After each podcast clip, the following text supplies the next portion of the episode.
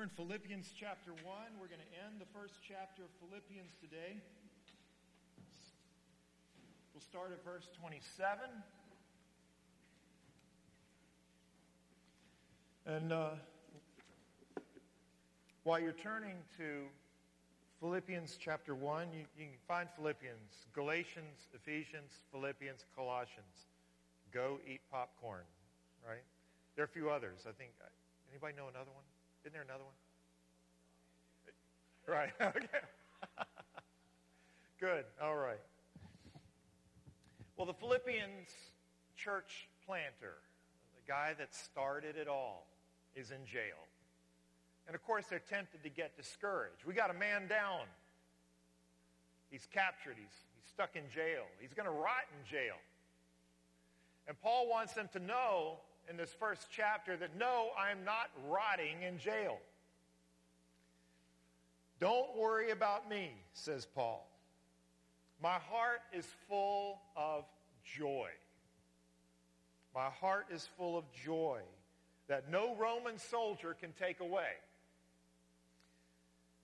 He says in this first chapter that I am put here by God for the sake of the gospel, for the defense of the gospel. And don't worry about the gospel because it's still spreading. Even jerks are preaching it. These people, that they don't like me. They are angry. They are weird. They've got bad motives. And you know what? I can even find something to rejoice in there, because when the jerks preach the gospel, the gospel is still the power of God unto salvation for everyone who believes. And furthermore, says Paul, I don't know whether they're going to kill me or not, or whether they're going to let me out. Now, if they let me out, I can come see you again. I'd love to do that. But if they kill me, I get to see Jesus. I'd rather see Jesus than you, but you need me, so I'd rather see you now, and I'll wait until they do kill me, and then I get to see Jesus. Because for me to live is Jesus Christ, and to die is gain. And then he turns a corner right here at verse twenty-seven, and this begins a whole new section of Philippians that we'll be looking at over the next few weeks, which includes part of the second chapter as well. Verse twenty-seven, listen to the word of God. Only conduct yourselves in a manner worthy of the gospel of Christ, so that whether I come and see you or remain absent, I may hear of you that you are standing firm in one spirit, with one mind, striving together for the faith of the gospel, in no way alarmed by your opponents, which is a sign of destruction for them, but of salvation for you, and that too from God. For to you it has been granted, for Christ's sake, not only to believe in him, but also to suffer for his sake, experiencing the same conflict which you saw in me, and now here to be in me. The word of God. Only. He starts out this new section with the word only. I just got one thing I got to tell you, he says. I, can you just do this one thing? Let the manner of your life be worthy of the gospel. Oh, my. This is no small thing, folks. We've been singing about the gospel. We've been singing about how the gospel is amazing and how the gospel is true and how the gospel changes our lives. And he says, just one thing, y'all. Live your lives in such a way that your life together as a church is worthy of the gospel of Christ. Now, the first verb there, live your lives or conduct your lives, you know what the word is? It's the same word we get the word politics from. And he's saying live as citizens in a manner worthy of the gospel. That's the literal Greek translation. Live as citizens. Now, citizenship was a big deal in Philippi because Philippi was a colony of Rome. And if you had a Roman citizenship, you were special. As a Roman citizen, you had privileges, you had rights, you had discounts on movies and concerts and restaurants. And Paul even kept himself from being whipped by a soldier by saying, before you whip me, is it legal for you to whip a Roman citizen without having a trial? And the soldier said, whoa, never mind. And then the, so, the head of the soldier came over and said, uh, Paul, we're so sorry. You know, I had to pay big bucks for my Roman citizenship. And Paul said, ha ha, I was born a Roman citizen. And they said, okay, okay, we won't whip you now. And so Roman citizenship was a big thing. It's something that they were always thinking about. But then, and then, Ro- Paul used the same Greek word later in the third chapter of, of Philippians. And he says, our citizenship is in heaven. Our citizenship is in the kingdom of heaven, and we eagerly await a Savior from there, the Lord Jesus Christ. So, when he says, conduct yourselves as citizens in a manner that is worthy of the gospel, is he talking about citizens of Rome or citizens of heaven? I think it's both, and I'll tell you why. Because Jesus prayed in the cha- in seventeenth chapter of John, and he said to the Father, I do not ask you to take your people out of the world, but I ask you to protect them from the evil one. We are called to be citizens of Philadelphia and citizens of heaven. Our heavenly citizenship tells us who we are and whose we are. We are fundamentally citizens of the kingdom of heaven, but as citizens of Philadelphia, we live our lives worthy of the gospel, or we're called to live our lives worthy of the gospel. Now, let's talk about this a bit. And, and I, I got to tell you, as I was studying for this sermon, I, you know, I mean, every time I study for a sermon, I get hit with a few demons, um, you know, telling you, oh, it's not going to be any good. Um, it's going to be the worst sermon ever preached in Christendom. Um, it's, it, it, it's nobody's going to understand it. Nobody's going to get it. Nobody's going to like it.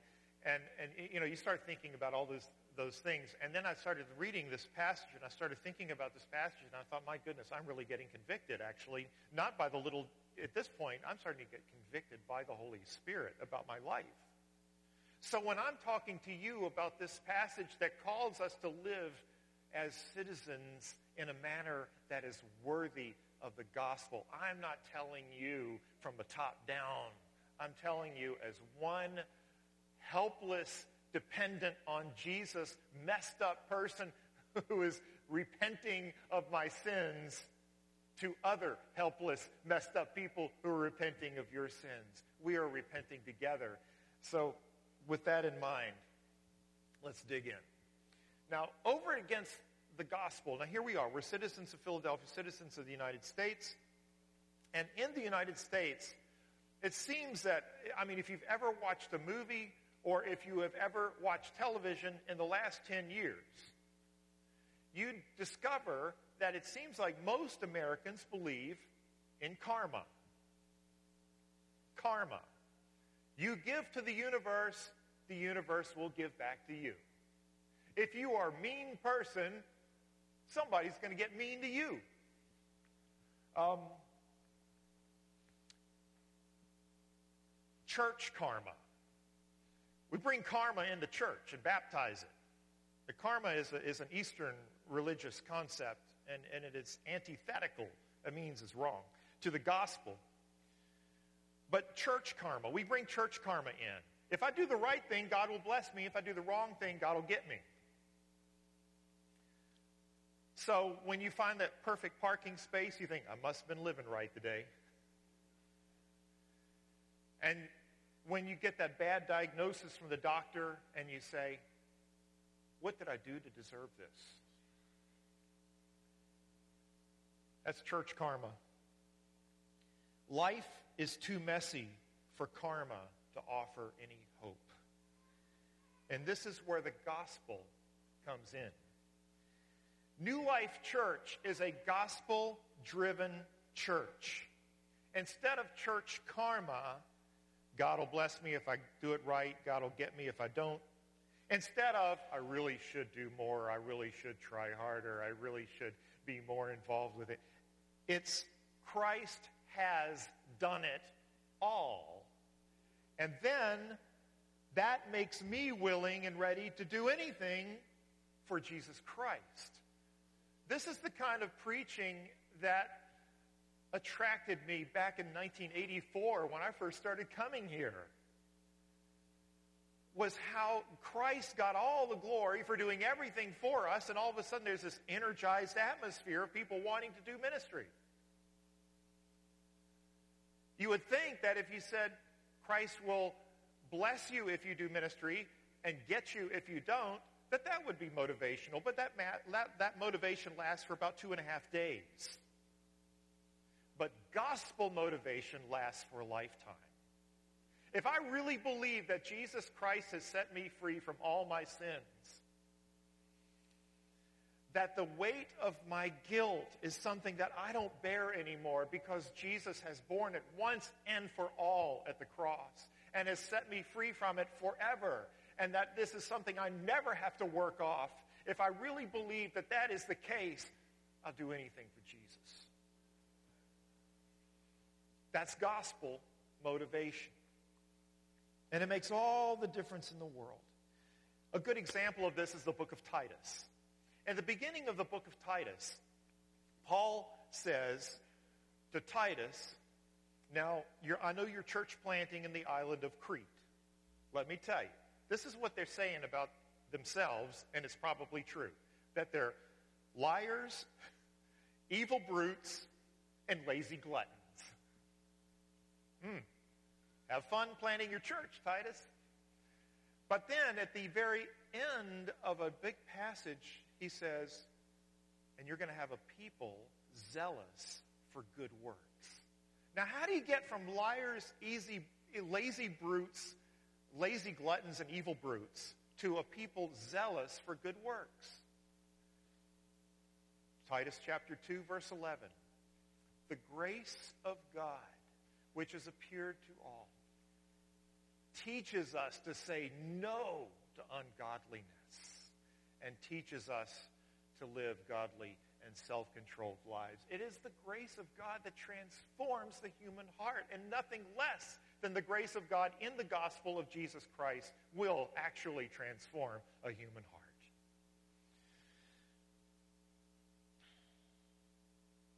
The gospel declares that Jesus Christ has obeyed in your place. He died in your place and caused you to be born again and gave you faith to see the kingdom of God and to enter the kingdom of God, and it transforms your life with new goals, new priorities, because you have a new master. So what is the gospel about? The gospel is about at least three things and, and much more, but I'll just say these three things. The gospel is, first of all, about the holiness of God. The gospel is about the holiness of God. In the gospel, God does not look at your sin and say, ah, no big deal. No. In the gospel, God sees our sin for what it is, how ugly it is, how, an, how, how it is an affront against the holiness of God. And, and so He sends His holy Son to die for unholy us, to make us holy so that a lifestyle worthy of the gospel takes holiness seriously. It takes God seriously. So then you begin to have holy business dealings. You begin to have holiness in your sex life. You have holiness in your relationships. And the places in your life where you know that they are not holy, you are walking in repentance. You're saying, yes, I know I'm a mess, and Jesus Christ died for all my sins, and the continual messes that I continue to make and those sin patterns, I am walking in repentance. I'm looking to Christ. I'm not looking to myself, and I'm not keeping score of how I am doing. I don't base my joy on how I did today and how I did last week. I base my joy on the righteousness of Jesus Christ, and I turn away from this crap because it doesn't honor Jesus, whom I love. You see, it's a gospel holiness. And so that translates in holy business dealings and holy relationships and holy sex life. The gospel is also about the grace of God. In Ephesians chapter two, verses eight says that it is by grace you have been saved. It is through grace. I receive what Jesus Christ has done for me, and I receive it with empty hands of faith, so that the church living worthy of the gospel moves into the lives of others, not with an attitude of superior righteousness, not with an attitude of, I got it all figured out, what's wrong with you? But the church of Jesus Christ that is filled with the grace of God moves into your world saying, I need the same thing you need. And everything that I have and everything that I am is by the grace of God, an attitude of humility and weakness. And thirdly, the gospel is about the power of God. It's a powerful message, and it transforms sinners. It rebuilds that which is broken in families, in marriages, in relationships, in communities. And it takes back for God what the devil stole. The gospel is powerful.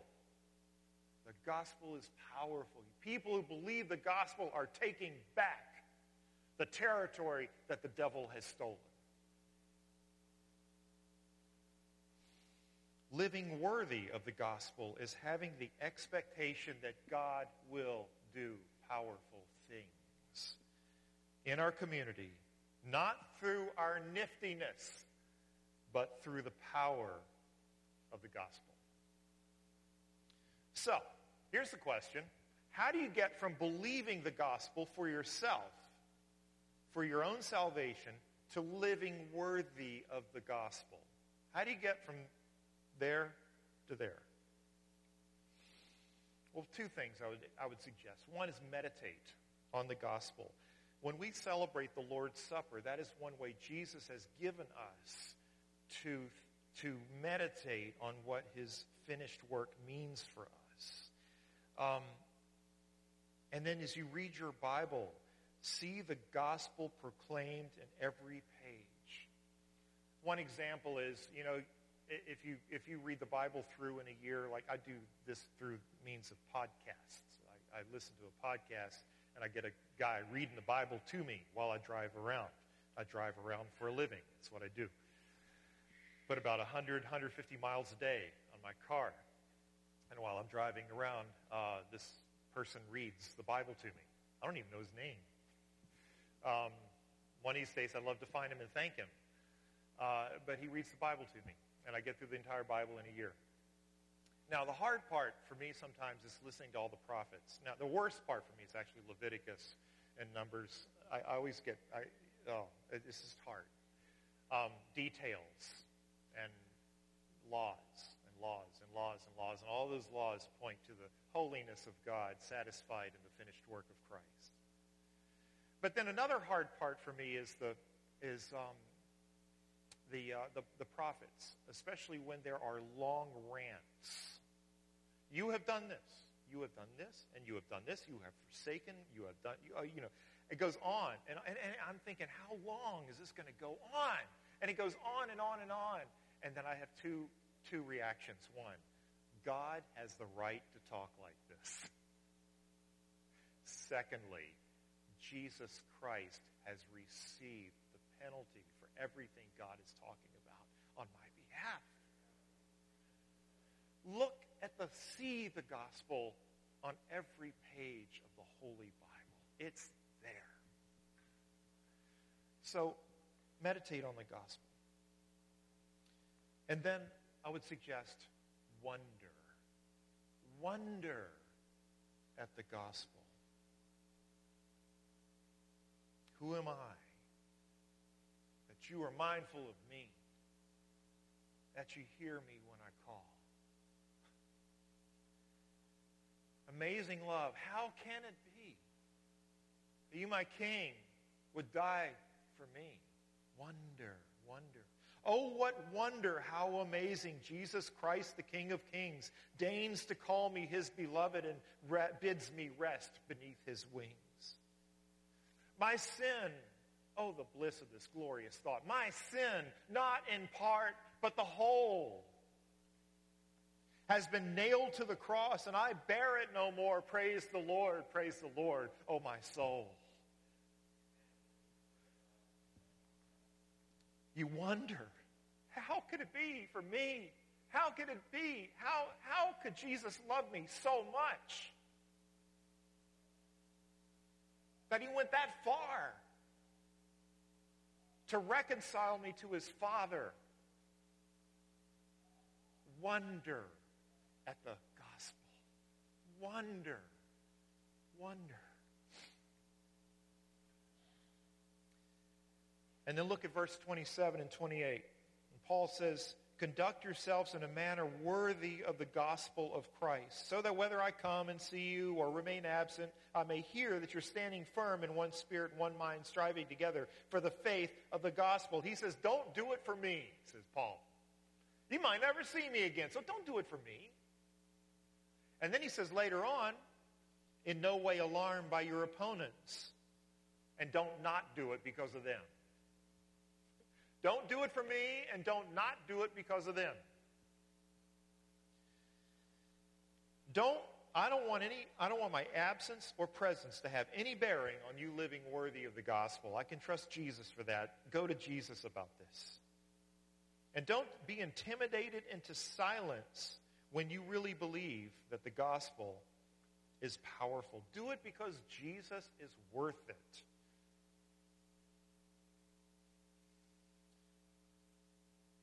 Now, what does this look like? Living worthy of the gospel of Christ. What does this look like?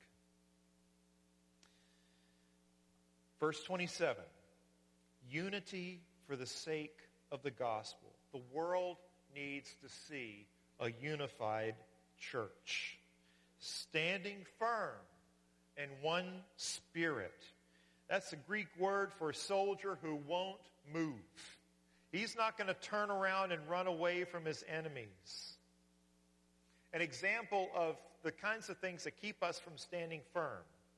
We're involved in a conversation with somebody in our family or somebody at work, and they say, now come on. Come on. You mean to tell me that your religion is the only one?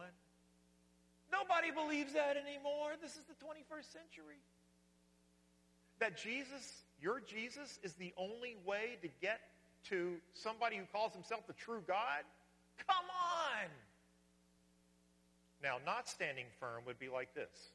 Well, now that you put it that way, oh, oh no, oh, that's that's tough. That's oh man, oh yeah, I don't know, I don't know, I I, I don't know. You, I know you make it sound pretty bad. So yeah, maybe it's not really okay. Your answer might be as simple as this. Can you just take some time to think about your answer? Because you're going to get asked that question if you haven't already. If you're not asked that question, you're not doing any evangelism. You're not talking to anybody in the world.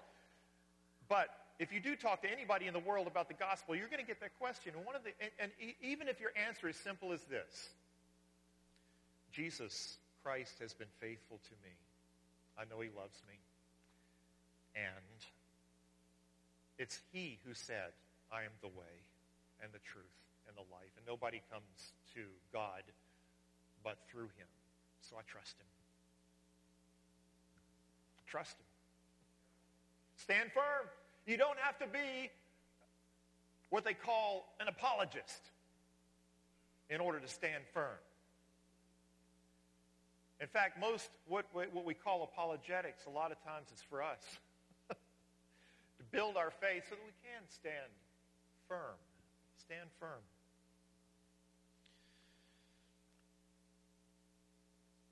All right. But you also have a backup. In one spirit, it says. Our whole church is called to stand firm together in one spirit. We grow together in our steadfastness. We are called to grow together in our confidence. We're called to grow together in our hope in the gospel. Soldiers don't stand firm all by themselves. They just get picked off, right? But soldiers can stand firm together and conquer. So it says, striving together with one soul for the faith of the gospel. Now, striving is the word that we get the word athletics from. But Paul is not talking about intramural athletics. He's not talking about weekend soccer practice. He's talking about the Olympics. And if any of you know any of the stories of anybody who's participated in the Olympics, it's like they have to live practically one-dimensional lives in order to get to the place where they're going to get the gold. And he says that we strive athleo together with one soul for the faith of the gospel. You're finding one hundred ways together as a church to get the gospel into as many heads and hearts as we can together as a church. We have different spiritual gifts. Some of us are going to greet people coming into the door. Some of us are going to, you know, some of us are going to to help people figure out where to take their children to the Sunday school class. Some of us are going to preach. Some of us are going to lead worship. Some of us are going to, uh, to to teach the children. You know, everybody's got different spiritual gifts, different ministries, the same Holy Spirit making us one in spirit for one purpose in getting the gospel in as many heads and as many hearts as we possibly can together as a church, striving together for the gospel. There are two ways to get unity. See, this is all about church unity, and that's going to that this this this uh, theme of unity is going to be uh, in the second chapter as well. But we're starting it out now. So there are two ways to get unity. There is the miraculous way and the non-miraculous way. You can have non-miraculous unity if everybody is poor or if everybody is rich. Economic unity. You can have non-miraculous unity if everybody's a Republican or if everybody's a Democrat. Non-miraculous unity. You can have non-miraculous unity if everybody is white or if everybody's Latino, if everybody's African American, if everybody's Asian. You can ha- you you can have non-miraculous unity based on things that we just share because we have these things in common, but it doesn't take the Holy Spirit for us to understand each other. You can also have non-miraculous unity because you never see each other. Unity by avoidance. I won't have any conflict with you because I don't even know where you are. I can't find you during the week. See you next week. No conflict. We just come to a big meeting every every week and we got unity because who are we? We, we? we don't even know each other. That can happen. Non-miraculous unity. Jesus prayed in that same prayer that I mentioned before, asking the Father to make us one. True biblical unity, which is part of living as citizens, a life that is worthy of the gospel together, it is part of uni- unity is part of that. So true biblical unity is created, says Ephesians four, by the Spirit of God. Make every effort to maintain the unity of the Spirit in the bond of peace. It means the Spirit of God has created us, created the unity. The Spirit of God has made us one, fundamentally.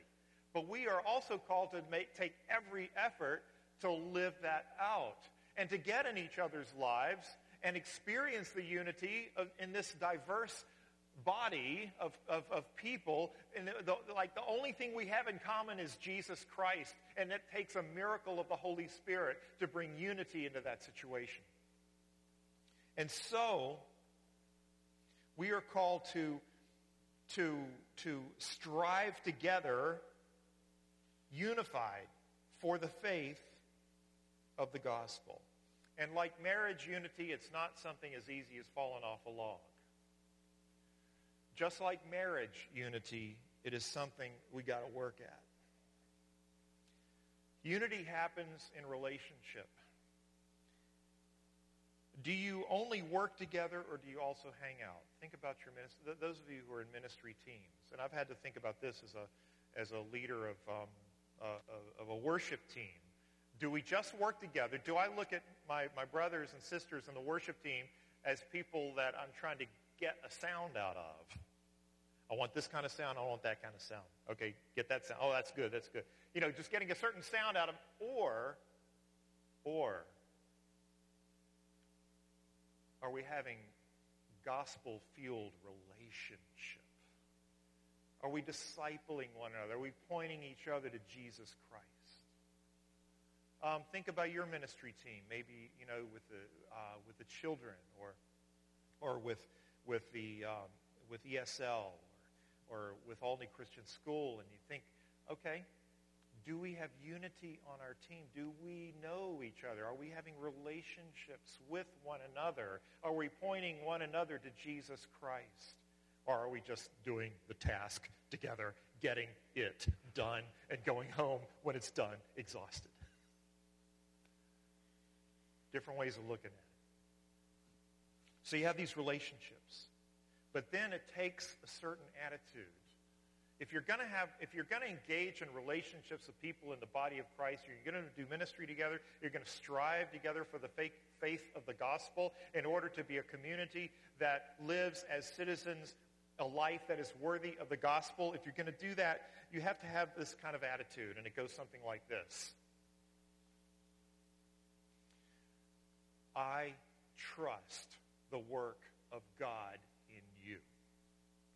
I trust your motives. I trust you to be doing this for the glory of God. I trust you as a fellow disciple of Jesus Christ. I trust that you have been given a new heart, that just as Ezekiel chapter thirty-six says, that the heart of stone has been taken away, and a, and a new heart of flesh, a heart that pumps for Christ, a heart that says yes to God has been given to you, and I trust your new good heart. That makes a lot of difference. Do you do that with your spouse? Do you do that with your other brothers and sisters in this church? Or do you suspect each other's motives? Ah, she just wants to take over. You know, she's got an agenda. He's got a power thing. Maybe so. You can, you know, you can go head to head, but you'll never know if you don't have a relationship. And you'll never know if you don't talk about it. But you got to trust the work of God in the in giving each other new hearts. The point is this: you will stand firm together, and you will be a community of people whose life is worthy of the gospel if your unity is deep. And you will shine like stars in this world if we're practicing hard-won biblical unity. And then there's one other thing that marks the church that is living worthy of the gospel, and that is a willingness to suffer. Dang. Willingness to suffer. Why does he have to bring this up all the time? Paul talks about this a lot. You notice, you read his epistles and think, okay, great, that's good stuff. And then he says, willingness to suffer. And then it's sobering. Biblical Christianity. No, I'm not going to go into all that stuff. Okay, wait a minute. All right. Verses twenty-nine through thirty. Paul's in jail because he can't keep his mouth shut about the gospel. But he wants you to know that God gave you two gifts. It says verses twenty-nine and thirty. He gave you two gifts. First, he gave you the gift of faith. You have to have the gift of faith in order to trust Jesus Christ for your salvation. It says in Ephesians chapter two that you are saved by grace through faith. And this faith is not even of yourselves. It is a gift of God that no one should boast. So God has given you faith. He has He has given you the gift of believing in Christ. And he gave you another gift along with it. It says that, for to you it has been granted for Christ's sake not only to believe in him, but also to suffer for his sake. He gave you the gift of suffering for the sake of Jesus. In Acts chapter four and five, the apostles get into trouble. Uh, they start out with healing a guy, and, you know, no good deed goes unpunished. And so after healing the man at the temple steps, then they, and then they begin to preach about Jesus Christ. They get in trouble. They get dragged in by the Sanhedrin. And, uh, and, and, and they said, don't, don't talk about Jesus anymore. They said, whatever, we're going to still do it. And they, they, they, they talk about Jesus more. And then they the Sanhedrin drags them back in, Peter and John. And then, then uh, they... they uh, The, the, what happens between these two events is a prayer meeting. And in the prayer meeting, they pray. Not that God would change the government, or that God would give us more religious freedom, or that God would, would, uh, would, would make things easier on us. They pray for boldness and for miracles, the two things that got them into trouble in the first place. And then they come back, and they're still preaching about Jesus Christ, and then they get whipped and flogged, and they say, look, I don't care what you say. We have to do what God says because we obey God, not you. And they get flogged, uh, you know, whipped. And it says that they came back rejoicing that they had been counted worthy to suffer for the name of Jesus.